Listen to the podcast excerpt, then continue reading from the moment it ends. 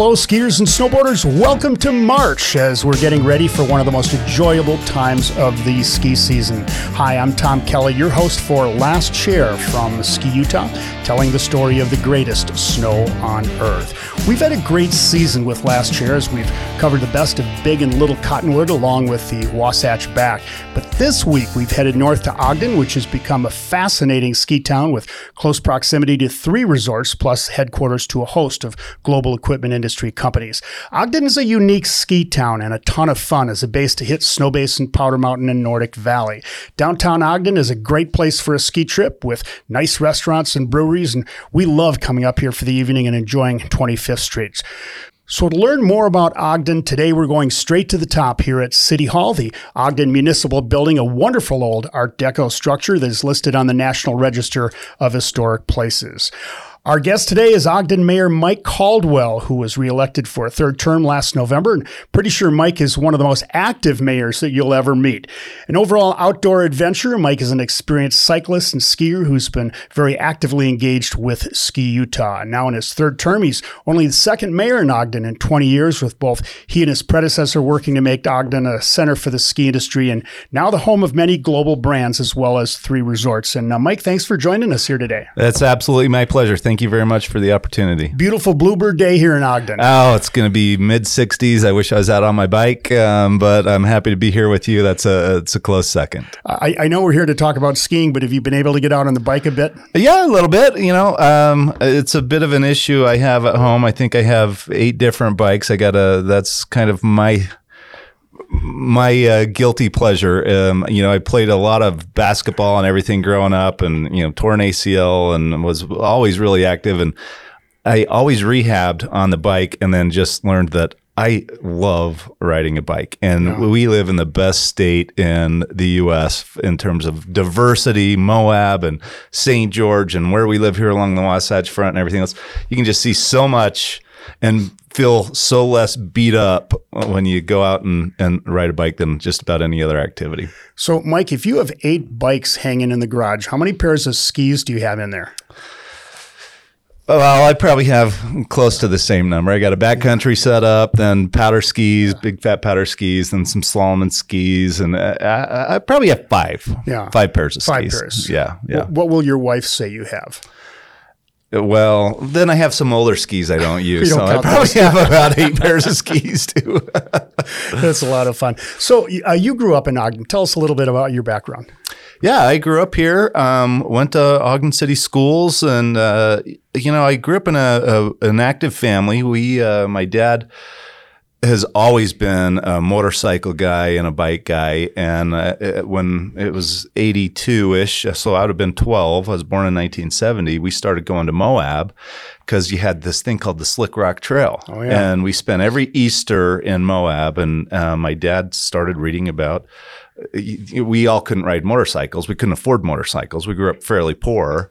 Um, we had six kids, and my dad owned a Tunex, so it was we had to find other ways to go out and, and to do things and to have fun. And so we went to Moab every spring f- for Easter weekend before the Jeep Safari or anything else, and we read about Slick Rock. And so my dad was a trials motorcycle guy, and that's about the time mountain bikes started coming out. And so we just um, started uh, my, my, brother, little brother, rode it on a BMX bike a couple of times and a slick rock trail. Which, BMX bike, yeah, BMX bike with no gears or anything else. And we always, but we grew up in an, a, a, family where we didn't have a lot of money to go out and do things, so we just went out and adventured. And we hiked in the mountains. We did things like riding slick rock on a BMX bike. And my dad was a big scouter. Um, all four of my brother, all three of my brothers, my dad was an Eagle Scout, and all four of his sons went went through the scouting process and you know, my girls laugh about that now because uh, they were in the Girl Scouts for a little while and they thought all we're doing is sitting at Walmart and selling cookies. And we heard about you guys putting a whole bunch of shotguns in the back of the truck and going out to the West Desert and doing all kinds of amazing things as Boy Scouts. And we don't get any of that. And so I grew up in a family where the outside was critically important to us. And we got to go ski at Snowbasin and Powder Mountain and explore things. And that was always a big part of, of my family's lifestyle was just being very active and being outside and, and involved in things. So, yeah. And that was going down to Moab and the Slick Rock Trail before really a lot of other people had discovered it. Nobody. We would go down on those weekends on Easter weekend, which is the busiest weekend of the year down there, and we wouldn't see one other person out there in the four or five mm. hours it took us to ride it. I mean, you can ride it now in an hour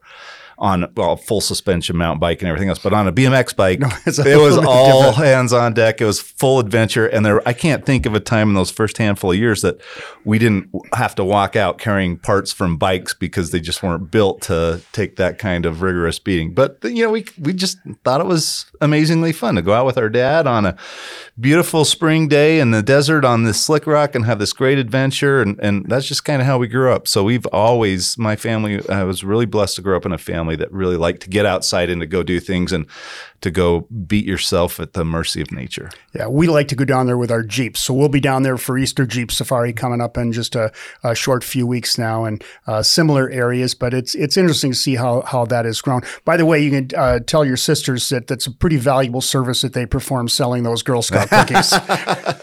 I just got my shipment, just got my shipment the other day. But they've always felt gypped because they didn't get to go shoot guns and drive around in the desert and bounce around in the back of pickup trucks. I mean, scouting was a lot different back in the days when my dad was a scoutmaster. So yeah. I, I, was lucky to have have such a great uh, a great mentor to get outside and do things. Well, that's that's a great experience.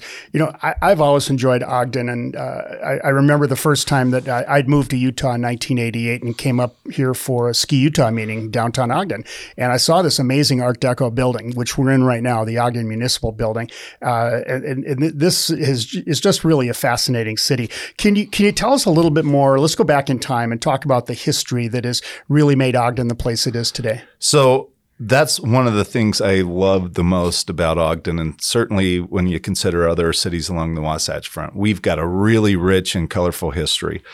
Ogden was a rail town, and so we were out of the gates. We're one of the most diverse cities along the entire Wasatch Front because every train that came, every transcontinental rail train that had to uh, was going across the country had to stop in Ogden.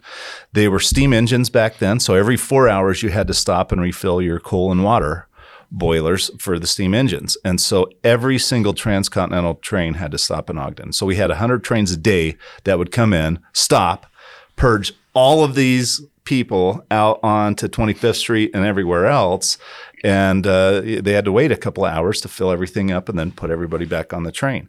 And for a hundred years, we were that main stop on the Transcontinental Railroad, and so everything built around that. You had all kinds of manufacturing and all kinds of other things, all the finance. So You think that back in the day, all the payrolls and everything else, they had to have all the banking and financing and everything else here. So when they stopped, they could secure all of that or put product on the trains. And so we'd have 25 to 30,000 people that would stop at Union Station and get off and come down onto 25th Street. And one of the funner stories is that uh, Al Capone rode one of those trains and uh, got off and just thought it was way too crazy and wild of a place for him. And in Prohibition, we had a whole bunch of shops along 25th Street where the shop owners would take, uh, t- take say, a cantaloupe empty out the cantaloupe, um, fill it full of, of illegal alcohol at the time, and then put a plug back on it, and they just carry a cantaloupe back onto the yeah. train. But it was all illegal, and a lot of this, the coffee shops and art places we have now and restaurants, as they've gone in and renovated them, they had opium dens and houses of prostitution and all kinds of things. I mean, it was a really colorful, crazy history back then.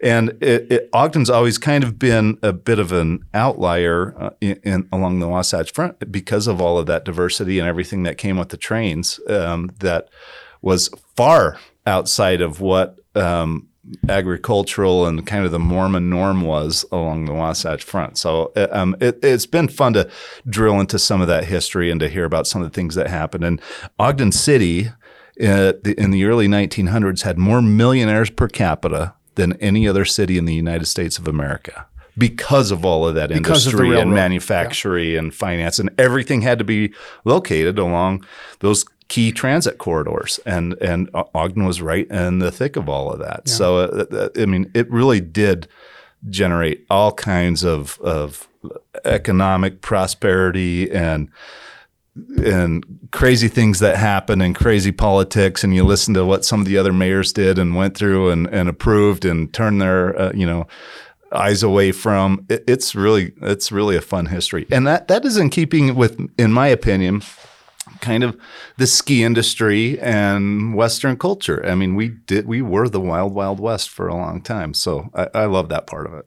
Did did you have any mining industry at the time? I know that that's pretty common along the Wasatch, but was there much of a mining industry here? We did not. In fact, there was a rail line that went from Park City where they did have silver and everything else that uh, came to Ogden, and uh, the mayor. I just read a story about it uh, they went to a, a, different, I can't remember the name of the investor that invested in it, but Salt Lake was kind of jealous because everything kind of came into Ogden. And so they made a rail spur from Park City to Salt Lake to bring the silver from Park City to Salt Lake and tried to circumvent Ogden and some of the mining stuff. But we didn't have, we, mining was never a, a major part of what we did. You have a bunch of, of boreholes and drill holes along our our mountain, but uh, mining was not ever a, a, big part of it. We were just rail. Yeah, and you had the Union Pacific Railroad through here, didn't you? Correct. I, I think almost all of them came through at one point.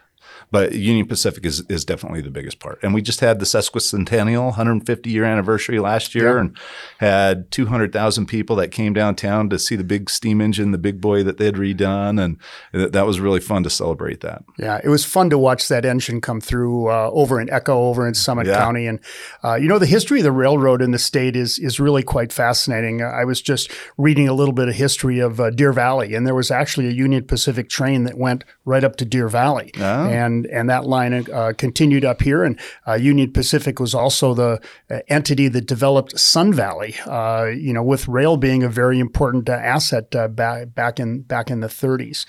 Um, if you go back even further in time, though, before the railroad and everything else, who were the early settlers of this area? they were trappers and we had the first uh, Anglo settlement uh, in in the entire Wasatch Front. In fact, I have a rubbing of a, a sewer grate thing over there that says it is 1852. And so, it, I mean, we trappers came in here a long, long time ago. You have two rivers that converge in our downtown, and I'm sure they were beaver trappers, and, and it was one of the first settlements, uh, you know, in this whole entire area, far far before Salt Lake, and and Brigham Young came over and said, you know, this is the place. Yeah. There was uh, there were trappers that uh, that converged at, at Fort Buenaventura, just right here next to our downtown. It's fun to look at old photographs or or artist renditions of what the area looked like, and you know, today, you know, we, we see a lot of buildings and homes and things, uh, uh, but if you look and follow rivers and look at intersections of rivers, that uh, that's really where the history begins. Yeah, yeah, and and we are lucky, and you know, I'll, I'll actually say that those two rivers that converge in our downtown was one of the things we uh, pushed hard on after the Olympics. So I had the opportunity of working for the Salt Lake Organizing Committee in 2002, and we had a big group of all the Olympic organizers and the Convention Visitors Bureau and everybody else that got together post games to say well, we just had like the most amazing two and a half weeks in Ogden we've had in a long time because we did go through a pretty uh, a 40 50 year economic decline when the interstate came online and diesel engines came into the train environment and we said what can we do what can Ogden do that not a lot of other people can do. I mean, we can build a big rec center, we can do all kinds of things, but uh, you know, anybody along the Wasatch Front can build some of those same things. What we have that nobody else has is you can be within 20 minutes from three world class ski resorts. You have two rivers that converge in our downtown. We have access to hundreds of miles of trails here. You can't, you either have those resources or you don't. Kaysville can't go build a dredge a huge trench through their downtown and bring a river in and all the ecosystem that supports that and everything else. We need to double down on our natural resources and find a way to plug our community into those. And that's been really successful for us. And that's been what we've done in the last 20 years has all been built on the natural environment that we're in and us trying to take care of and, and amplify that. So as, as, as, I look at Ogden today, I mean, you're a good example of that, a very healthful, outdoor, active community with bicycling, hiking, skiing, snowboarding, and like. So, so a lot of this was really a conscious effort on the community to really look at this asset and see how can we make this a focal point for our town. It really was because it, it, you have access to a lifestyle here that not a lot of other places have access to. I mean, I could, I can walk four blocks and be fly fishing on a blue ribbon urban fishery, and right in the heart of our downtown, I mean, r- right now. And that, but that was a very conscious effort to say, look, we've got some really unique as- natural assets that we have got to stop ignoring and start taking care of. And that, um, you know, part of part of one of the ways we did that was we started bringing national events in, you know, like the Xterra National Championships, and we've been rated as one of the top 10 marathons in the entire country. But we brought, we created a whole bunch of events with a lot of that volunteer effort from the Olympics to bring people in, ha- give them an opportunity to have an emotional experience and an emotional connection, which athletics does in ways that not a lot of other things do in our community. And we've seen just in the last five years, we've had an 85% increase in our tourism related revenues. And so that's been very successful. But people come and realize this is an amazing place to be. I'd like to live here. I want to be a part of something really authentic and to have these opportunities to have access to these natural resources and and uh, you know so our real estate's gone up a ton. We've had a lot of success in recruiting different companies because a lot of those companies want that lifestyle for their employees, that active lifestyle for their employees, and it's been a it's been a big driver for us. You know, I, I know some of this predates you as mayor, but uh, when when the community started going out to the Dew Tour and to Xterra to say, "Hey, why don't you come here?" Were there raised eyebrows at first, and did you have to do a little bit of a sales pitch? There were a lot of people that were very skeptical of what we were trying to do. Actually, so my history as I worked for the 2002 games with the executive committee and how I came into being um, in in city government and county government was I was sitting my very last day of employment was the Paralympic closing ceremonies, and I you know I had had the most amazing six months of my life working for the games and and seeing all that. Um, my wife was pregnant, and we were building a home, and it was my last day of of legitimate employment. And a guy with a big black cowboy hat came up to me and he said, Hey, I've seen you at a lot of these things. Are you are you a local guy? And I said, Well, yeah, I'm Northern Utah. Weber State graduate. And he says, Well, isn't that something? My name's Commissioner Glenn Burton, and I'm a Weber County Commissioner, and we're looking to hire somebody that can come in and help with the Olympic legacy in Weber County. Um, is that something you might be interested in? And I wrote his name on my arm with a sharpie because I had no other leads out. I hadn't. I had had two days off in six months, and and so I got, I got involved just the week at, they hired me. I interviewed a week after that. Uh, they hired me to come into Weber County and and help with that Olympic legacy. So I was very involved, not as an elected official, but as a hired one to do Olympic legacy work in Weber County and, and for Ogden City. So I was very involved in all of those pitches for the Dew Tour. I was on the Sports Commission board and, and helped them with the volunteer effort and to build the marathon. And I was the first race director for Xterra for the couple first couple years we had it here. So I was very involved in that, but just as a kind of behind the scenes organizer through that. So I felt a, a, tremendous amount of equity in in what we were doing here. And when Mayor Godfrey at the time um, wasn't going to run again, he approached me and said, "Look, we've built a lot of things in the last number of years, and we need somebody to be willing to carry that forward. And uh, we think you need to run." And I told him, "Absolutely not. I have no interest in politics at all." And it took a couple years for me to kind of warm up to it but w- there was a there was a tremendous amount of community effort that went into creating this and to building this and to volunteer for and get involved in and and that that's what stands us. I think it's our secret sauce up here. Um, Ogden's been recognized uh, nationally as the most charitable city in the United States when it comes to volunteer hours donated and charitable donations, and that's how we're able to pull a lot of these things off because the community stands up and, and wants to go to work and is really proud of where they live. Yeah. Do you see some of this uh, rubbing off on the youth of the community in terms of their outdoor activity? Oh, absolutely. And so we we're, we're, kind of diverse up here in Ogden. So um, we have economically some issues with intergenerational poverty and everything else. And uh, um, you, but you when you look at what's happening with some of the healthy, active lifestyles we're trying to provide to these kids. The Goal Foundation is the post Olympic legacy group, and they go in and do a new runners program, and they provide shoes and kids an opportunity for uh, provide kids an opportunity to go do a kids K or a 5K, the first thing they've ever done in their life, and finish the finish line at the marathon with all the pomp and circumstance and everything else. And that's something we're really pushing hard to to try and do and achieve. And they, uh, we have reading rewards programs where kids that have never been on skis or a snowboard at all, if they attend school every day and then do an, eh, whatever their goal is for reading, they get to go up to Nordic Valley and get on a snowboard or get on skis and have teachers up there that give them an experience they wouldn't have access to otherwise. So it's it's a big part of our DNA.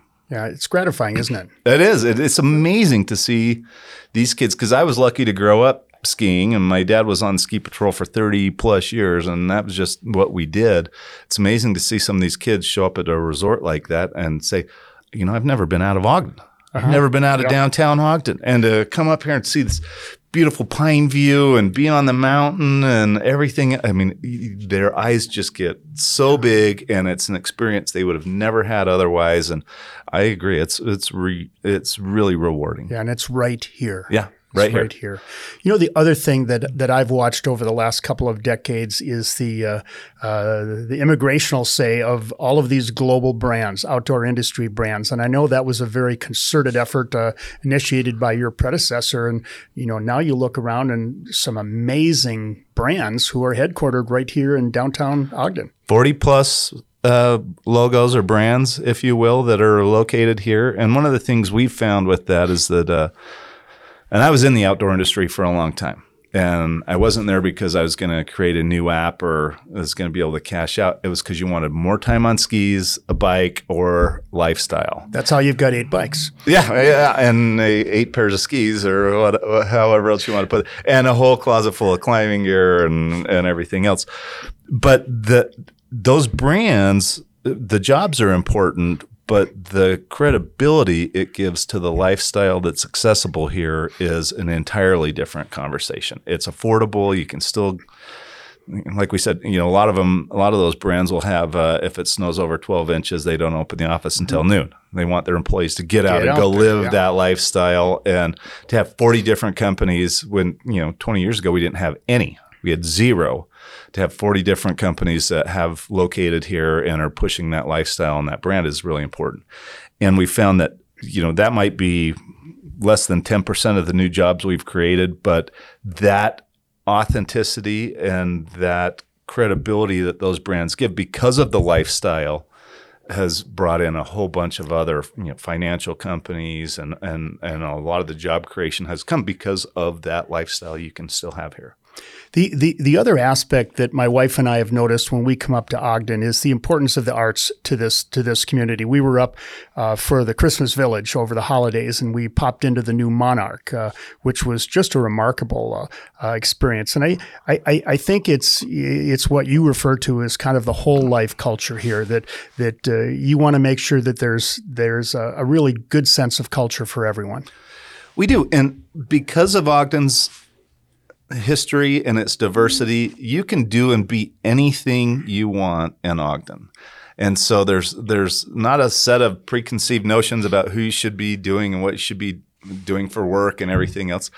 I, I love the independence and, and the mindset of that. And so one of the things we've worked hard on that's really grown organically is this arts culture and this creative culture where you can come up and share ideas and be a part of something unique. You know, Ogden's funny in that you look at a lot of cities along the Wasatch Front, and there's not a downtown core. Um, they get kind of spread out, and there's not a lot of personality to it. Ogden has a really rich and vibrant downtown, historic 25th Street. You know, it's interesting. Um, 30 years ago, I think it was 35 of the 43 buildings we had on historic 25th Street were boarded up and vacant. I remember And- that. Yeah, and four years ago, it was recognized by the American Planning Association as one of the top 10 streets in the United States of America. And so it's got a heartbeat. It's got a history. It's got a soul. We have our amphitheater. Our Twilight series brings in. I think last year we had 88,000 people that came to our Twilight concerts. But it it does kind of spur that that creative, uh, idealist uh, environment. And the Monarch was a great way to to put a cap on that. Uh, we have a First Friday Art Stroll. We've been doing that for a long time. And the Monarch, uh, the developer of that, Thane Fisher, really had a, a unique vision. And when he came and said, "Here's kind of what I want to do with this forty year old parking garage that hasn't had it. Well, it's a hundred year old parking garage that hadn't had anything in it for forty years."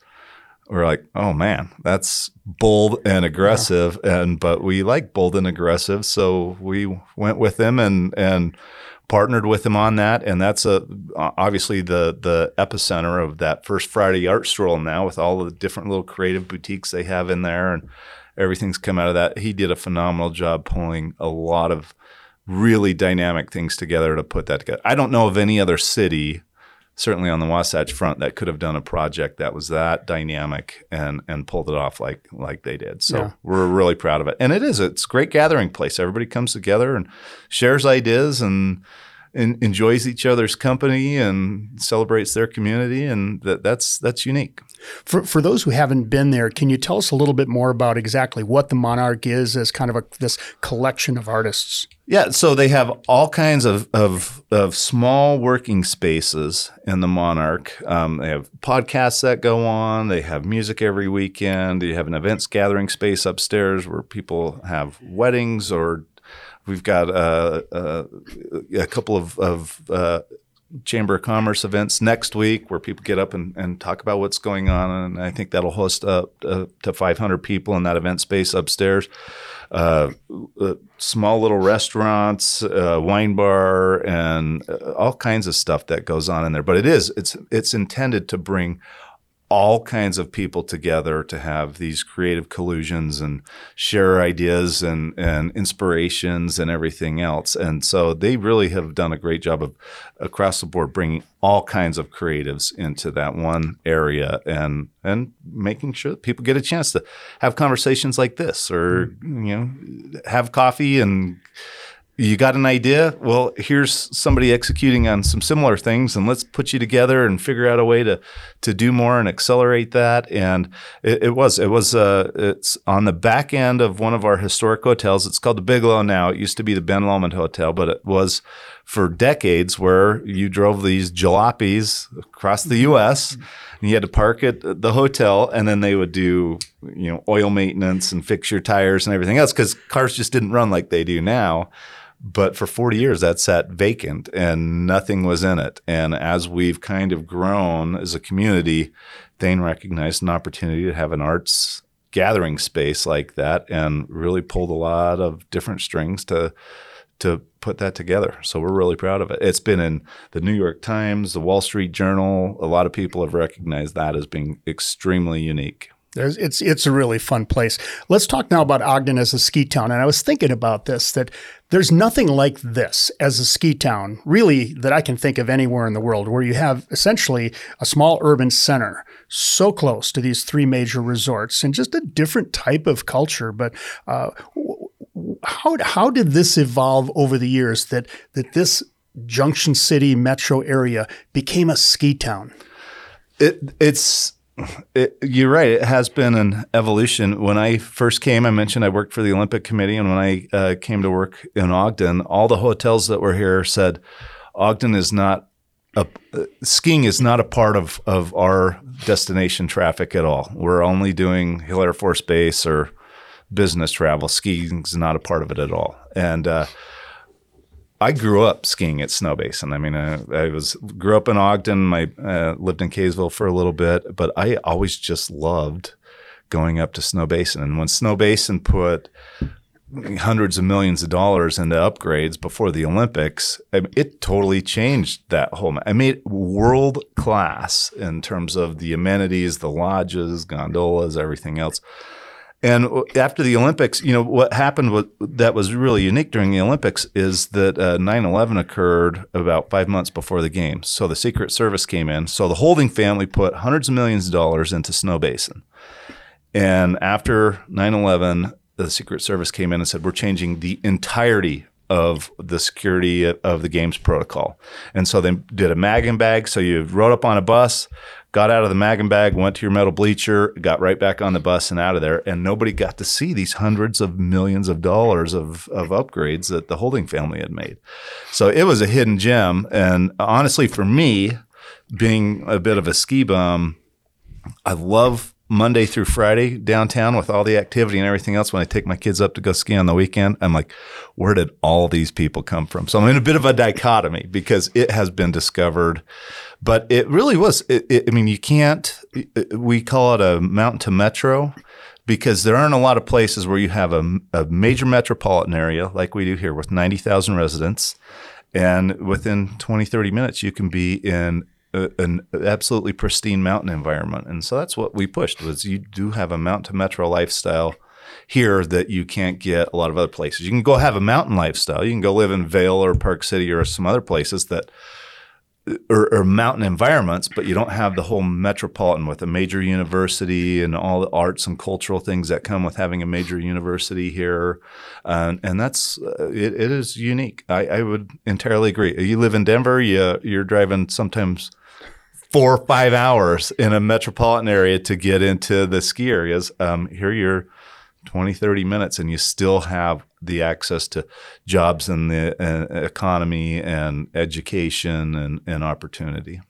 You know, if you look at downtown Ogden, which has really grown organically over the last couple of decades, and this is the opera spot, and it's it's made it an experience that's not just one where you want to go up to the mountain, but you want to spend a night downtown. And how has how has that impacted the overall Ogden ski town culture? Well, one of the things we have that I really love is that everything's unique. We don't have a lot of change. You don't have a Chili's or an Applebee's or anything else dominating our downtown. You have all these independently operated and run restaurants that are all a reflection of the personalities of the owners. And we've worked hard to make sure that we keep that authenticity in our downtown. So you still get to come have a, a you know, a Western ski experience here, but you have we have over 80 restaurants in our downtown area that are all independently operated and owned and you can really go just poke around and spend weeks exploring all these different restaurants and experiences and, and everything that, that comes with that. It's um, we're I, I, I love that part of our community and all those restaurateurs and artists and people that put themselves out there have really helped define this. Our job is to stand them up and support them, but we want to keep that identity and that authenticity. We don't want to be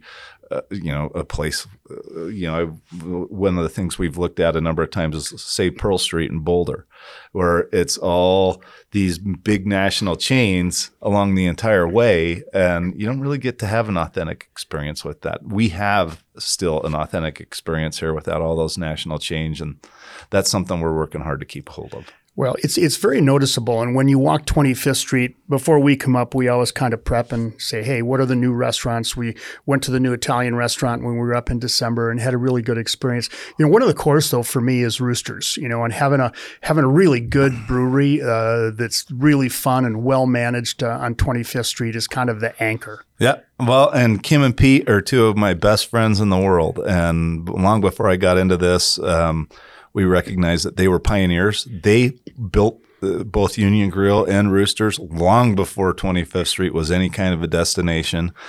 And then they do all kinds of trail work and community work and volunteer work. And Kim has been with me on the GOAL Foundation board for, you know, I guess two decades, close to two decades now. And get up at 3.30 in the morning, schlep barricades and do all kinds of stuff. Not because they're going to make any more sales at their restaurant, but because they just know those are the right things to do in your community and they're community builders. And so um, the prior administration, we had uh, a, a number of them, and I've heard this from a lot of people that we just need people like Kim and Pete in our community. They are community builders, and not a lot of people can give as much as they do or are willing to. And uh, I'm very blessed to call them a couple of my best friends, and uh, that they're willing to do that kind of work here in this community. And she's been on the Ski Utah board forever, yeah. yeah. the Utah Office of Tourism board. She's on the um, Weber Di- Water District Board. I mean, if, if, she's on the new Olympic group, and yeah, yeah, I'm on that Olympic group yeah. committee with her. So we, that was super fun. We had that kickoff meeting last uh, Wednesday, and they're givers. They're absolute givers. Yeah, you know the the the other thing that's interesting to me, uh, you have a really good hotel base now with with most of the national chains represented with with a footprint here, but you have to get the skiers up to the mountain, and it seems like you have a very good integration with UTA on that. And, and, we're grateful for that, but that was something that took a long time to figure out. Um, the city and the county actually self-funded a ski shuttle when we were trying to get them to to work on a, a, ski bus, so we could at least establish the numbers to say there's a market for it.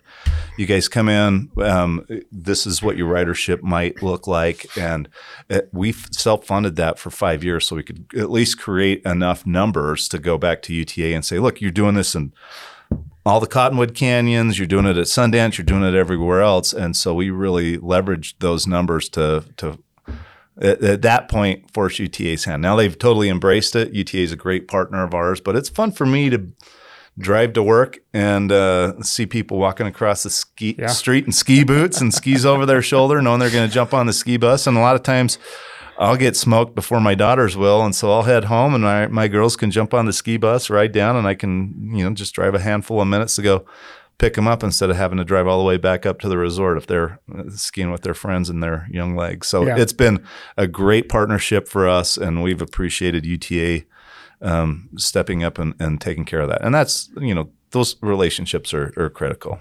We we talked earlier about the legacy of the 2002 games and how that really was a catalyst for for these efforts in the community. Now we have discussion of another potential future bid, and I know that you sit on the uh, Salt Lake City, Utah committee for the games that's looking at potentially a 2030 or a 34 bid. As you look at your community of Ogden and the resorts that you have here, uh, how would a next iteration of the Olympics really give you yet another boost? Well, if you think about it, in 2002, um, for me, that was the first time in my life I actually got a cell phone for work. There was no such thing as Facebook, Instagram, Twitter. You didn't have uh, access to 50 different news channels and feeds and everything else the games for the state of Utah would be entirely different in 2030 or 2034 just because of the reach of media and everything else. Uh, you know, when I grew up here, Utah was always a flyover state. It wasn't a destination area. Um, we weren't known for world class, really anything. And uh, after the games, it changed perspectives worldwide. And I think in other games would would uh, just do that on steroids. You know, we're going to have the first major airport renovation in 20 years. The last one was Denver. And if you go to Denver, it, it, that's nothing like flying into downtown Salt Lake City. This new airport, when I worked there, one of the things I did for uh, the organizing committee was I did all the meet and greet. So all the VIPs that came into the airport I met them, greet them. We had uh, you know a whole host of volunteers that got them to their vehicles and transportation, but they would be staying in their hotel room, fly into Salt Lake International, and in ten minutes you're into downtown into your host hotel or whatever, and then you're within forty minutes of yeah. every single major venue in the Olympics from downtown. I mean, there is no place in the world that can host a games like that. So let's look into the crystal ball a little bit. If you look into the future for the ski town of Ogden, what kind of things do you see? Well, you mentioned earlier, I think before we got on mic, that we have uh, you've got a really unique group in terms of the summit crew that's running Powder Mountain right now. Snowbasin has been recognized in all kinds of national publications as one of the most unique gems in North America in terms of skiing because you don't have on mountain properties yet. Yet they haven't built that out. It's just a straight ski experience with amazing lodges, food, and gondolas. And then we have the group that's buying the Morgan, the the, the mm-hmm. that big huge piece of property. I believe it's almost twenty eight thousand acres in Morgan that are going to make uh, the Yellowstone Club kind of mm-hmm. Wasatch Front. I believe they're calling it Wasatch Peaks right now there's a lot of speculation going on about how all of those are going to tie together and and how that will all look. Um, I think Ogden really is one of the most unique um, places in terms of the ski industry. When you look at the diversity of the products, Snow Snowbasin's different than Powder Mountain and Nordic Valley, and then the Wasatch Peaks Resort.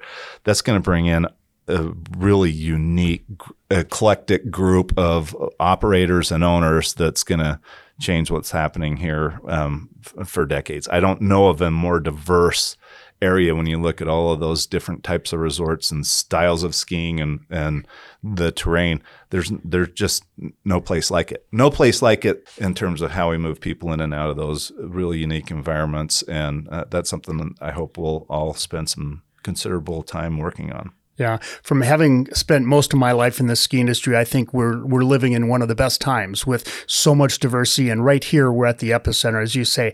Access has been the uh, the big thing here, and mm-hmm. we're just so close to all of these resources. So, Mike, thank you very much. We're going to wrap it up with our, our our lightning round that we do with every Last Chair podcast. Some really simple questions for you as we wrap things up. First of all, where did you learn to ski initially?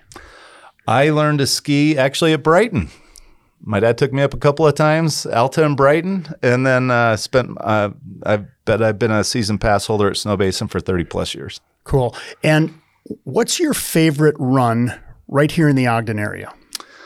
In inbounds run. Inbounds run. Uh, it would be if it's a good day. You can't Strawberry or John Paul, something off of John Paul. We call it Hollywood. Yeah. If it's a good day, that's as good as it gets.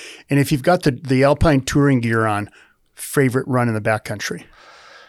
Well, um, we've just spent last weekend, uh, two weekends ago, we spent uh, a couple of days in Montana. Um, they've got some amazing things up there. Uh, they call it Los Angeles now in the backcountry because it's so busy.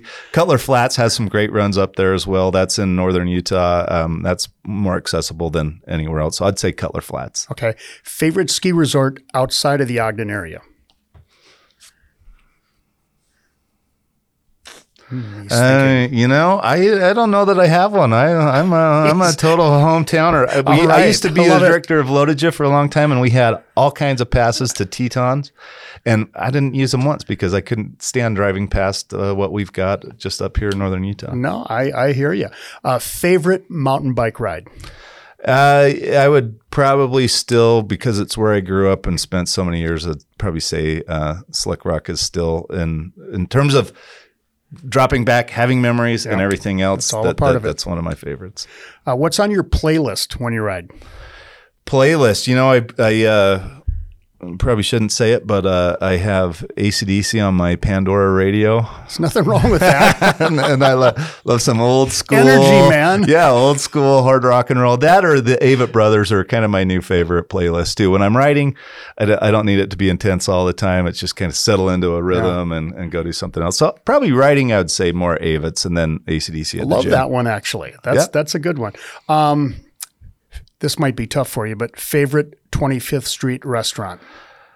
You know, uh, Roosters, we talked about that. I go between two that are my favorites, Roosters, and then if if we have a special event, we go to Tona's, and that's the best sushi, in my opinion, I've ever had in my life. I have not tried that yet, but that's everybody I talk to. That's number one on their list. It is. It is phenomenal. Favorite Utah craft beer. Uh, favorite Utah craft beer? I'd go uh, Roosters Double IPA. Okay, right on. Last question: Groomers, powder, Glades, or Moguls? Oh, powder for sure. Everybody picks powder. I like a, I like to rip groomers, but um, there's nothing like a good powder day in Utah. Well, Mike, thanks for joining us and sharing stories about your wonderful ski town, the community of Ogden. Ogden Mayor Mike Caldwell, one of Ski Utah's biggest supporters, and don't be surprised to run into him along 25th Street or up at the top of Strawberry at Snowbasin. If you're enjoying Last Chair from Ski Utah, make sure to subscribe on your favorite podcast platform and please share with a friend. I hope you're enjoying these stories of the people who make the Ski Utah experience so magical. Mike, thanks for joining us today. Thank you very much. My pleasure. I'm Tom Kelly, your host for Ski Utah's Last Chair. I'll see you on the slopes.